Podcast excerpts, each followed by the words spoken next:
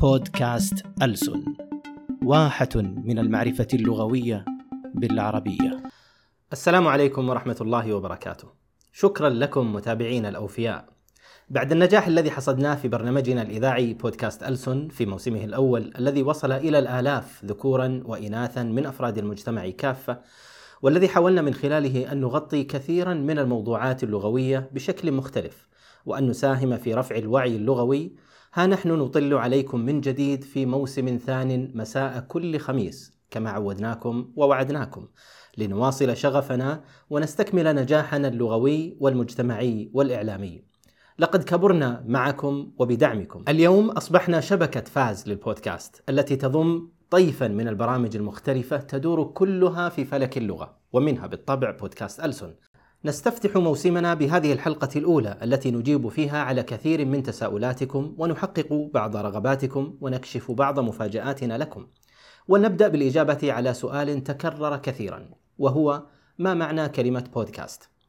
بودكاست كلمة إنجليزية مركبة في الأصل من كلمتين هما بود وبرودكاست أما كلمة بود فتعني في الأصل الوعاء واستخدمتها شركة أبل في تسمية منتجها iPod عام 2001 ليصبح معنى الكلمة بهذا الاستخدام المجازي وعاء أو مخزن للموسيقى. وانتشر هذا المعنى للكلمة في عالم التقنية. وأما الكلمة الثانية broadcast فتعني البث العام أو الإذاعة ومن ذلك الاسم أو الشركة البث العام البريطانية British Broadcasting Corporation ومختصره الأشهر بي بي سي وأشهر صفات البود أو الوعاء الصوتي أنه مشغل صوتي خاص بحامله. تبقى الملفات الصوتية ملكا لصاحبها ويستمع إليها متى شاء دون اتصال بشبكة الإنترنت. وأشهر صفات البرودكاست أنه بث صوتي عام بواسطة مؤسسات إعلامية ولا يمكن للشخص العادي التحكم فيه وفي أوقات الاستماع إليه كالإذاعة والتلفاز. ومع تطور الإنترنت وارتفاع سرعتها وسهولة التواصل جاءت الحاجة إلى المزج بين صفات هذين المنتجين ليتمكن المستمع من التحكم في أوقات الاستماع من جهة ومن صناعة البث الصوتي بنفسه ونشره على الإنترنت بشكل فردي من جهة أخرى. ومن هنا ظهر المنتج الجديد ليلبي هذه الحاجة ومزج بين الكلمتين بود وبرودكاست لينتج لنا اسم جديد هو بودكاست وأصبحت الكلمة الجديدة تعني المحتوى الصوتي المتاح للإذاعة على الإنترنت.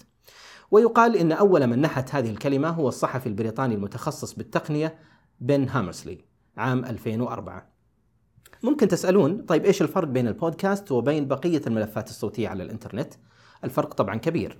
البودكاست هو في سلسلة من الحلقات المتوالية داخل برنامج يبحث في موضوع أو مجال محدد وينتجه مؤسسات إعلامية أو أفراد عاديون كما أنه يسجل ضمن منصات خاصة تدعمها مجموعة من التطبيقات الهواتف التي يشترك فيها المستمعون ويحصلون على الحلقات تلقائيا ويستمعون إليها حسب أوقاتهم هم ويتفاعلون معها بالإعجاب والتعليق وغير ذلك وتحتوي تطبيقات البودكاست على مجموعة كبيرة من البرامج ذات الموضوعات المتنوعة والتصنيفات المختلفة. سألنا بعض جمهورنا العزيز لماذا لا تستخدمون مصطلحا عربيا بما أنكم مهتمون باللغة؟ وجوابنا البسيط لأن ترجماته العربية تعددت وهذه بعضها. التدوين الصوتي، البث الصوتي، النشرة الصوتية، وكلها بالطبع لا تفي بمتطلبات الترجمة كما ترون ولا بمتطلبات الاستخدام، ولو استخدمنا طريقة هامرسلي ذاتها في النحت من كلمتين لقلنا التدويص أو البثوث أو غيرها وما أظن أنها مناسبة للاستخدام في البودكاست. كما أن البودكاست اشتهر يعني. هناك سؤال على أي أساس يتم اختيار الضيوف؟ أساسنا متين. هو اللغة بالطبع والمهم مناسبة الضيف للفكرة والموضوع الذي نطرحه. وأحيانا يفرض الضيف نفسه ويكون هو الفكرة الخاصة بالحلقة وموضوعها. وبالتأكيد نحرص في بودكاست ألسن على استضافة كبار المختصين والمؤثرين في المجال اللغوي.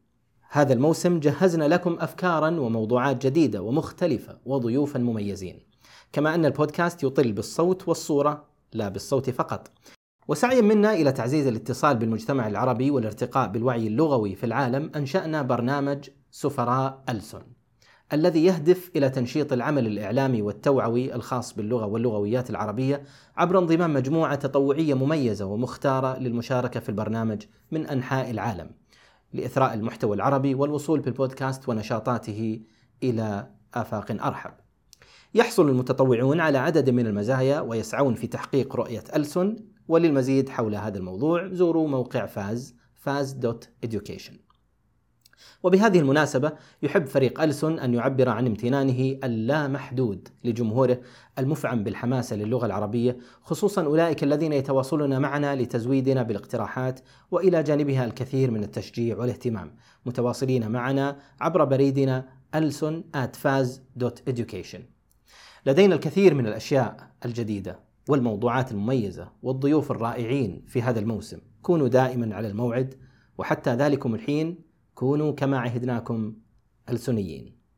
ولئلا تفوتكم حلقة واحدة. اشتركوا في البودكاست أينما تفضلون. في أبل بودكاست جوجل بودكاست يوتيوب أو أي تطبيق يناسبكم. شاركونا الرأي وتابعونا على تويتر وإنستغرام وفيسبوك ألسون بودكاست وتواصلوا معنا دائما عبر بريدنا الإلكتروني ألسون at faz.education نسعد بجميع مشاركاتكم واقتراحاتكم. هذا البودكاست من إنتاج فاز لاستشارات وتقنيات اللغات.